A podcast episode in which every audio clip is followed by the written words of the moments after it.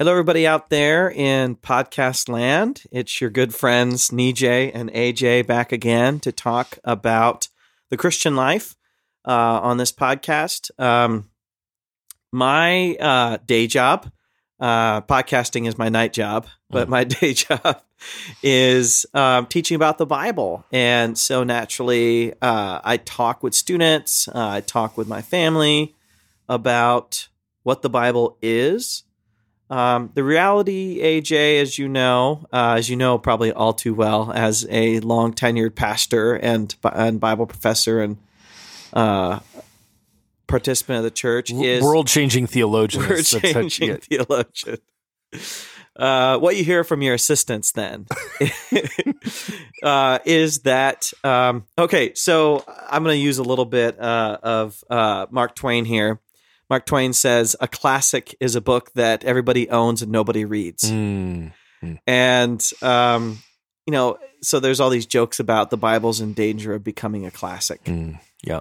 Because we have, you know, the, the, you know, the grandparents' heirloom Bible. We have, um, you know, statistics about three point five Bibles per household or whatever it is. I probably have thirty Bibles in my office just because I get free ones sent to me sometimes.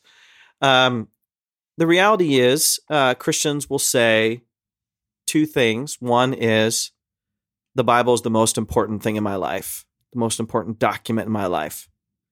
Number two, I almost never read the Bible. And you and I both have kids, uh, and, uh, and and we probably experience the same issue of how much to have our kids read the Bible, and especially children's Bibles. Oh my gosh, don't get me started on how bad children's Bibles mm. are, because mm. they just cherry pick these stories. They leave out most of Paul's letters.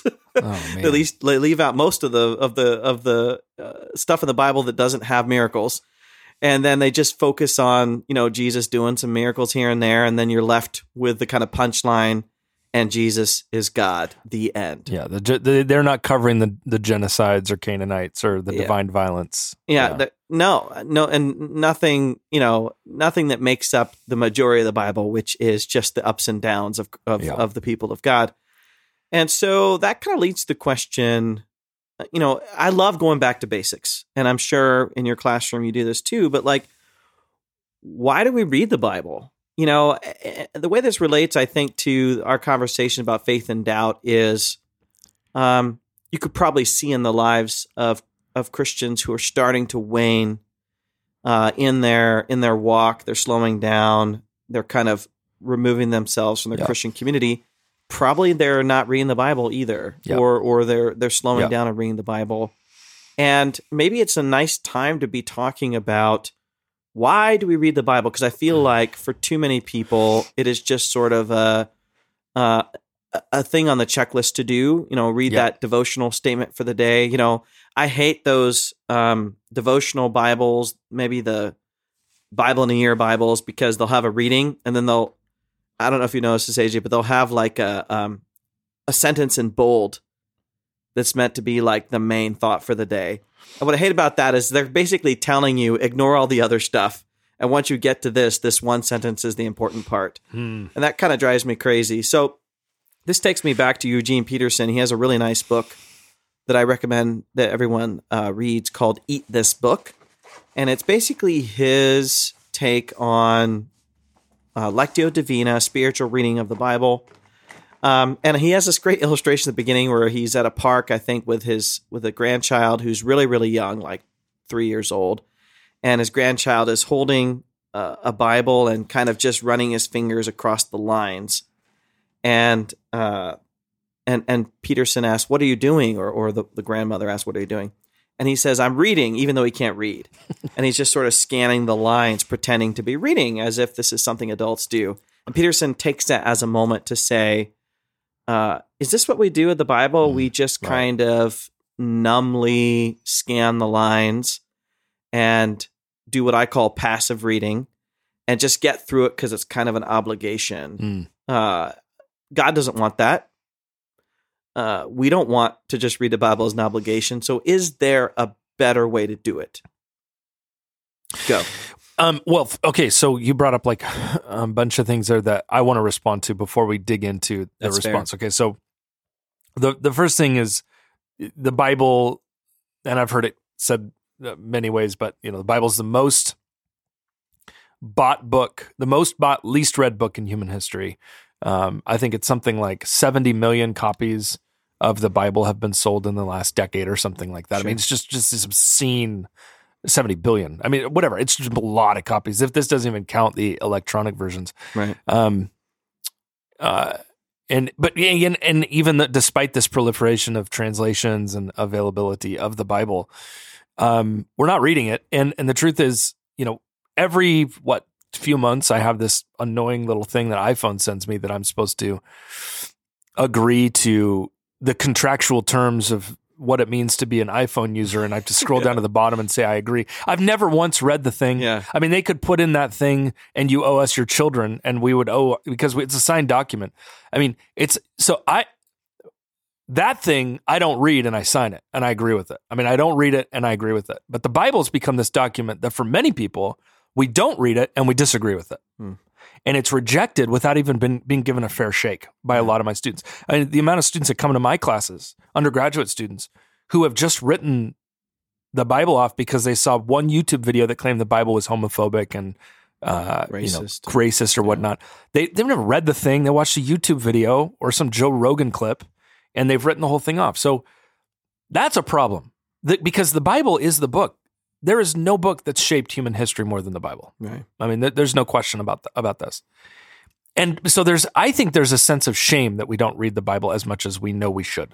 So we have Bible shame. We have Bible shame. Um, but I think on top of that, for Protestants in particular, and I'm an evangelical, I'm, I think, I think still, I, evangelicalish, I think would be right. the, the um, there's not only shame, but there's been a really unhealthy idolatry of Bible reading in our tradition. I mean, we could, you know, evangelicals, Protestants, you can be Luther all you want, get down on, you know, the Catholic view of penance and paying your way out of purgatory or whatnot. But let's call it for what it is. The, I mean, our obsession with having to read the Bible, Protestants have a penance too. It's reading the Bible. And, and as a result, um, be it penance or indulgences, it's it's our way of making our way to God. There's a lot of shame and a lot of undue spiritual pressure that our entire relationship with God is dependent on this one activity. When I ask my students, it's so funny. When I ask my students, how is your relationship with God? And they say, I haven't been reading my Bible. Right. That's telling. One, one may wonder if perhaps we've put just a tad wincy too much pressure on one singular activity. Right. And yet, good Lord, do we need the Bible? It is it is life. I mean, it is um, the words of our God. I mean, it, it is the, we need it so desperately. So a lot of this for people in deconstruction and doubt is overcoming A, the shame, yeah, and B, overcoming the undue spiritual pressure that comes for us, a lot of us, pressure to have to make our whole relationship about how devotions went this morning. Hmm. So y- what you're inviting us into, Nijay, is to consider how in the world and why does the Bible matter for people walking through doubt, deconstruction, all that yeah. sort of stuff. Yeah. So why do you, I mean, you, you spend your life translating Greek and knowing the nuances of Paul's grammar. How in the world do you sit down and read your Bible just to hear the voice of Jesus in the midst of your brain doing what it does? How do you do that? You know, I, I have to confess, you know, I, you have to put yourself in a particular mode when you read the Bible to know God and to be known by God. And so it, I think it's helpful just to say there are different kinds of reading. Yeah. So for example, um, you know, reading an IKEA instruction manual, right? You know, you're reading carefully because if you mess up, you got to start over, right? So it's yeah. a very particular kind of reading. To say nothing of the fact that it's written in Swedish, so that makes it all the more challenging. It has pictures, though. It's yeah. helpful. Uh, however badly drawn. Um, so that's a different kind of reading. When you're reading um, a poem, My son is into poem writing, uh, which is cool. And so when I'm reading one of his poems, I'm reading differently, hmm. right? I'm reading slower. I'm thinking more through what went into this. Mm-hmm. Like he's he's young and he's trying, and um and and he's wanting to create something beautiful. So I'm I'm gonna I'm gonna read it differently. I, I'm a cultured person, A J. So no question. Okay, this is actually my wife, but I went. So the Van Gogh Living exhibit, I don't know if you've seen this advertised, but you go into like a convention center. We went to the Oregon Convention Center, and they project Van Gogh's work on all the walls in this big room in these massive sizes, and they kind of morph and shape into different things. And so you're meant to interact with that work in a more contemplative way mm, right. than you would just looking at a food menu. Yeah, right. Right? So, right. so in the same way, there are different kinds of reading. Gotcha.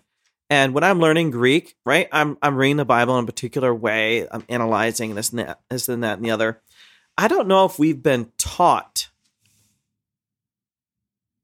in formal ways or in, in really intentional ways. I don't think many of us have been taught how to read the Bible for the purpose of knowing someone better. Mm, interesting.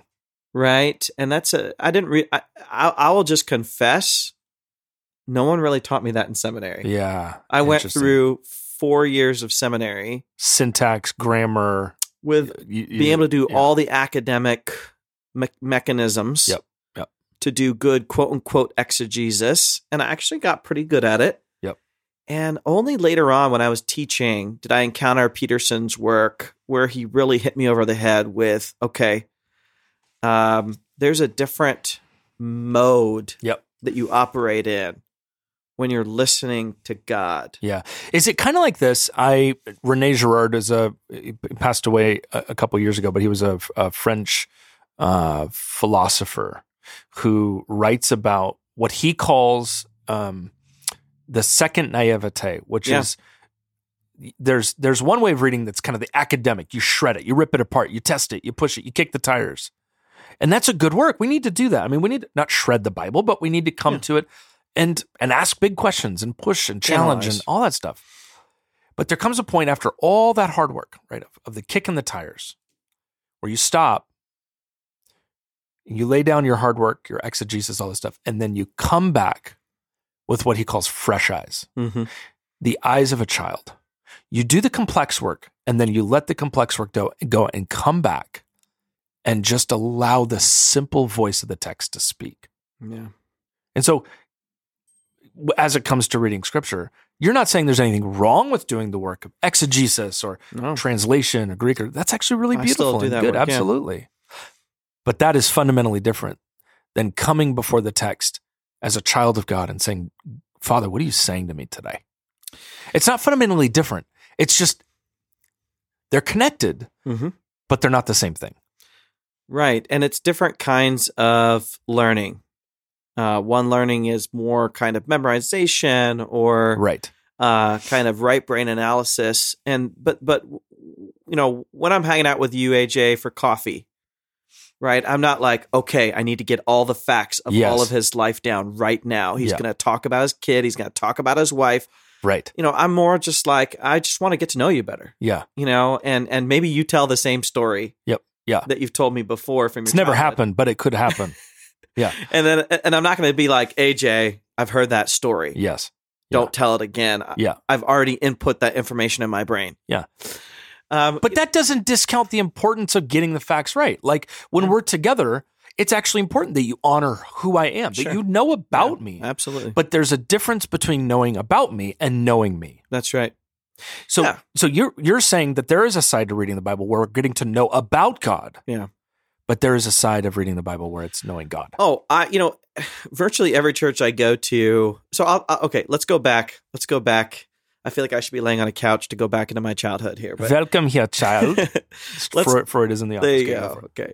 Let's go back to college. And I went to this church in college. And um, they, after church, they would uh, have a Sunday school that went through an academic New Testament introduction. I just thought that was the coolest thing, hmm. that they would kind of go kind of academic hardcore and be going through, uh, you know, a nine hundred page New Testament introduction. That the people of God want that kind of learning. So I, every, you know, virtually every church I go to now, I like, I wish that they would have more rigorous hmm. learning. So I totally value that. But I think, you know, given, you know, my background as, you know, an intellectual, you know, kind of get the good grade Asian kind of person that I am. Like, I think I went into Bible reading as a younger person, just wanting to make sure that I have all the right answers. Yes. Yeah. That, you know, and some of us grew up with Bible quizzing and memorization and drills. I don't know if you did any of that, but I no. was, I was kind of in that world.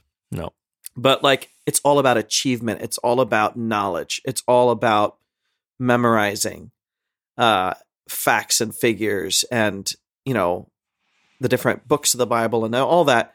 And I value that I've learned some of that stuff, but I stopped there hmm. and I didn't actually go to the next uh, maturity phase, what you're talking about, of um, really listening. So, you know, you're a good Pentecostal, A J. So, uh, you know, that's right, I am, actually. Yes. Yeah, yeah, thank you. I'm affirming you. It took a you. while to think through I'm affirming what you, you meant by that. But, but, but you know, it, it's interesting. If you've read the Bible before, you know, let's say Matthew, let's say the Sermon on the Mount, uh, why read it again and again and again if mm. it's only about collecting the information? Yeah, yeah. Um, you know, you want to take it to that next level yeah. of really encountering God. Yeah, yeah. I love how... Um, Uh, uh, I think our, our, my friend Tim Mackey, who who runs the Bible Project, uh, one of his consistent themes that he's always talking about is the description of Scripture as meditative literature. Hmm. Um, meditative being, um, and in that book, by the way, eat eat this book. Uh, Peterson talks about the Hebrew word uh, in Psalm one, which is uh, "Blessed is the one who meditates" on God's mm. word, God, on, on, on God's law. Meditate hagah. Hagah is the same Hebrew word in Isaiah for a wolf that is growl, that is chewing a bone. Yeah, that's And right. Peterson talks about meditation is gnawing on Scripture. Yeah. This idea of meditation in Scripture means you don't read it one time. You you you compost it in your heart and your mind. You turn it over yeah. and over. You gnaw on it the way a dog gnaws on uh, a, a a bone. I love that description of meditative literature. Mm. I like to think of it this way, of Scripture as God's e- everlasting gobstopper. The more you suck, the yeah. more flavor there is. But you just got to keep going. You can't do one reading. You got to just bring yourself to the text over and over and over again. He, uh, Peterson also uses the language of metabolizing yeah, Scripture yes. into acts of Yep. healing and service and all this stuff, which I think, you know, once we start using these more organic metaphors, we get closer to um, why we why we engage with Scripture. Someone who's helped me a lot on this is a scholar named Luke Timothy Johnson, yeah, Catholic yep. uh, scholar, brilliant, brilliant historian, theologian, uh, likes to ruffle feathers and, and upset uh, consensus views. He wrote a really powerful book I recommend everybody reads called The Creed, where he basically talks about uh, why we commit ourselves to uh, the traditions and scriptures of the faith. He's specifically talking about the Apostles' Creed, uh, but he also talks about Scripture. And, you know, this may be a simple idea, but it was really profound to me at the time. He talked about how Scripture is like a world that we step into. And once we step into that world and allow it to have an impact on us, then it it shapes who we are. Yeah. Uh, and I think of C S. Lewis, uh, the Narnia books, and, you know, you wonder what exactly is Lewis trying to communicate uh, with Narnia and, and this and that. And what's obvious is the point is not that these kids in the human world stay in Narnia. Yeah. But rather... once they step into the wardrobe, once they step into Narnia, they come to realize some truths yep. about who they are as, you know, royalty, who they are as leaders, who they are as mm. people with power. And then they can step back into the back. human world yes. with that with those attitudes, dispositions, motivations, resources. And in many ways, I feel like Scripture is like that. It's a world that we step into, yeah, where we're kind of radiated yep. by God's wisdom, grace, truth, conviction, knowledge. Uh, and then uh, we go to work, we go to school, we're with our families, we're with our communities, and we can live in light of those things.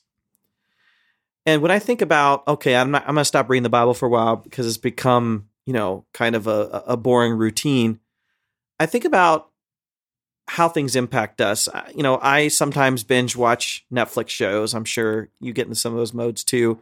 Have you ever had this experience, A J, where you kind of, you have a show that you're watching like every night or, you know, several times a week, and let's say it's a darker show, and mm. it, and it, it, it, it kind of sticks with you. Like yeah. it, it kind of casts a pall yeah. on your day or sure. your week or your month. Sure.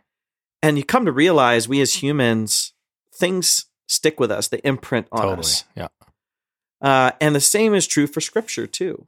You know, if, if, if, if we're just reading one verse a day and it doesn't mean much to us, that's not really going to have much yeah. of an effect on our life. Yep. But if it's a deeper thing like this Narnia world that we're stepping into, it's going to have a much richer effect on our life. It's almost like you're saying, catch me, if Nijay, the, it, it's okay to go into the prayer closet, but you don't stay in the prayer closet. You gotta, you gotta, you gotta come out to be that. Like we don't go to stay, but right. we go to be transformed to come out. You know, it's it's a little bit like, uh, you know, I don't, I don't, I don't think you can go to a pub and they smoke anymore. But at least when I first turned twenty-one and I'd go to a pub a long time ago, you could still smoke in pubs, and you'd go in and spend a couple hours in there and come out, and you would just reek of gross cigarette smell. Um, but th- there's almost this. Yeah, almost the aroma of Christ that, that is put on you when you spend some time in God's world. And it, yeah. it, it gets in your clothes, and it gets in your skin, and it gets in your mouth. You taste it. It's like this. It, but you're not. It, we're not called to just live in there. We're called to to go, be transformed, and return to our world. Yeah. So, what would you say, Nijay, for the person who was raised going to Awanas like you? Or whatever Bible quiz world that you did. And there is a ton of like that sort of Bible trauma. I don't know yeah, if that's yeah, a word yeah, or something yeah. like that. I don't, not that the Bible traumatizes us, but maybe the what we were forced into right. and, it, and it hurt us or something. Or how do you re-engage the Bible? Maybe when you've had the Bible shoved down your throat for too long, or you got Bible shame and you feel like, I don't know anything. And I don't, how do you start? Yeah, well, you know, different things will serve different people's personalities. So one thing, if it works for you, would be to actually be in a group of like-minded people to talk about the Bible. You know, I mean, I, one of the reasons I love being a seminary professor is I feel like, you know, I teach three-hour courses once a week, right? Uh, I feel like it's three hours of Bible study. Mm, you know, yeah. I get I get paid to lead a three-hour Bible study. Yep. And a lot of it is like I do some teaching and then we just talk. We just talk mm. about the text, we talk about our feelings, we talk about history, we talk about culture. And um, you know, I feel like I've grown up I grew up with Bible reading being such an isolated experience. It's not true for everybody. Some people they read with their family, but for me, Bible reading was like, you know, go to a coffee shop, you know, put on some Yanni, uh, no, Sandy Patty, and, uh, and, and, and read the Bible and have a quote unquote devotion, you know? Um, and I don't know if that works for everybody. Yeah. Uh, I feel like some people it's, it's a good idea to get, get in a group. Um, in terms of like where to start with the Bible, probably not Leviticus. Yeah. that's yeah. that's going to be a struggle.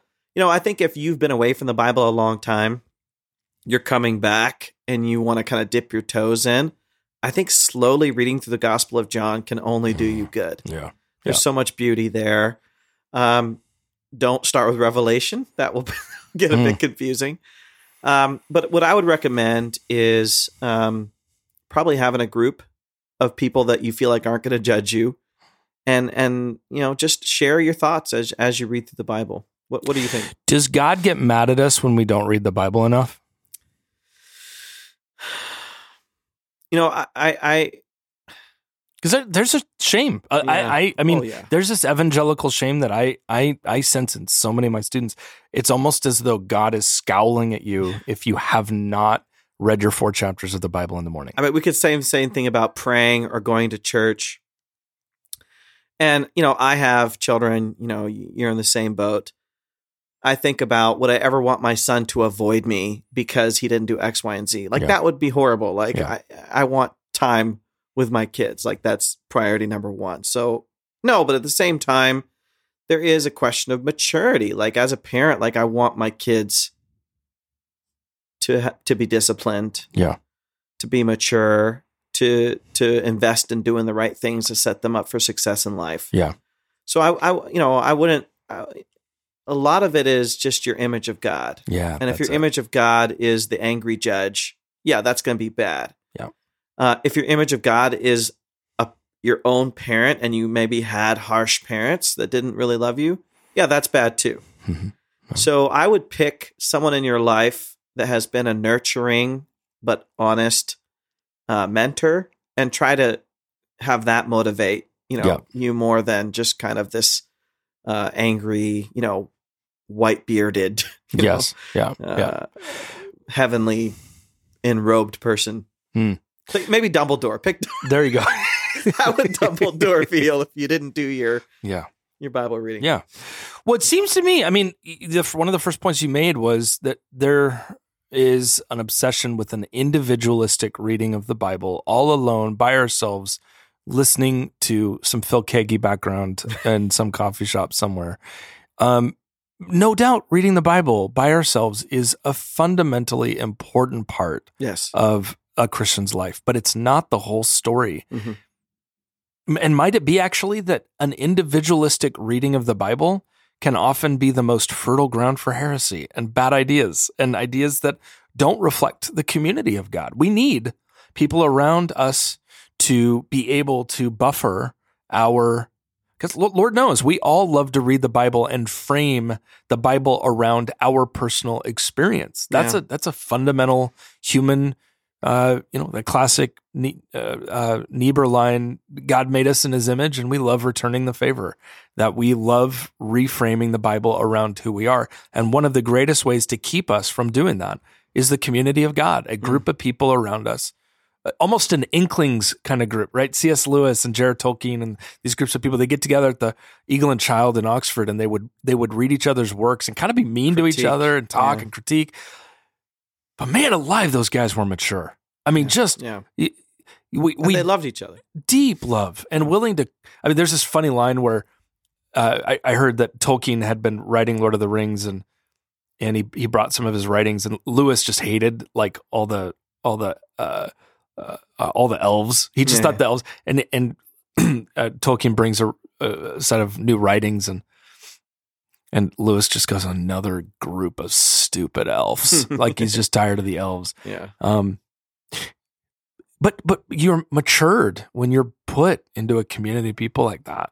Um, doing it all alone just increases the possibility of a misreading the Bible, and potentially um. putting us in a cycle of like making the Bible something God never wanted it, uh, m- never wanted it to be. That's a, that's the difference between, I think, a healthy Christian discipline and an unhealthy Christian discipline. And you can apply this to fasting, prayer, I don't care what it is. Is the activity that you're doing something that you're doing to earn God's favor and love, or is it something you're doing because you already have it? Yeah.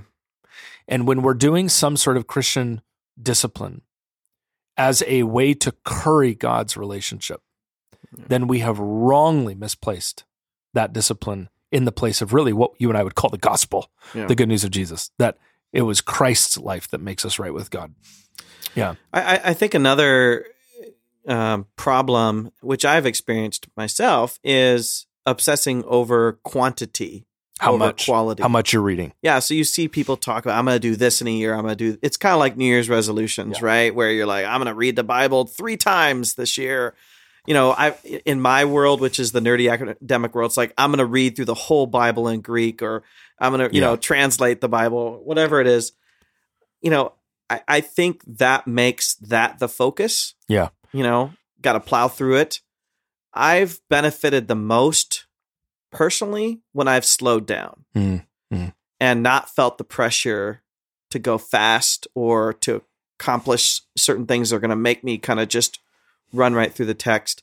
I think I've gotten the most out of Scripture when um, I don't feel the pressure to accomplish anything, mm-hmm. yeah, but really just to enjoy enjoy what God is saying in the text. Mm. It's good stuff. Sometimes it's not enjoyable if it's, you know, certain difficult uh, parts of Scripture, but um, shouldn't shouldn't we actually, Nijay, read the hard parts of the Bible? I mean, shouldn't shouldn't that actually be a discipline that we don't just gravitate towards the parts that we like? I mean, in a marriage, right?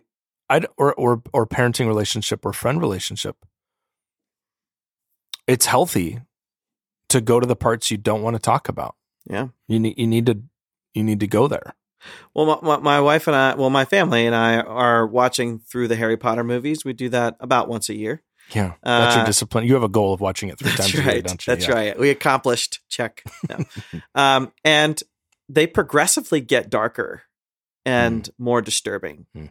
Uh, even the point where some parts are almost unwatchable. Yeah. They're so dark. Yep. And it is this sense of like, you become so engrossed in the characters and the story. It, it's unfair to mm. skip their sufferings. Yep. I never thought about it that way, but like there's certain movies where we're like, oh my gosh, it's too hard to watch. Mm, yeah. And for example, I hope it's not a spoiler since the books have been out for a while, but the death of Dumbledore yeah. is a bit, it's a big deal and it's a really sad moment, but it's, it's an important part of the story. Yep. Got to read it. Yeah. Got to read it. Well, um, I heard somebody say once, hard text makes soft hearts. Um, yeah.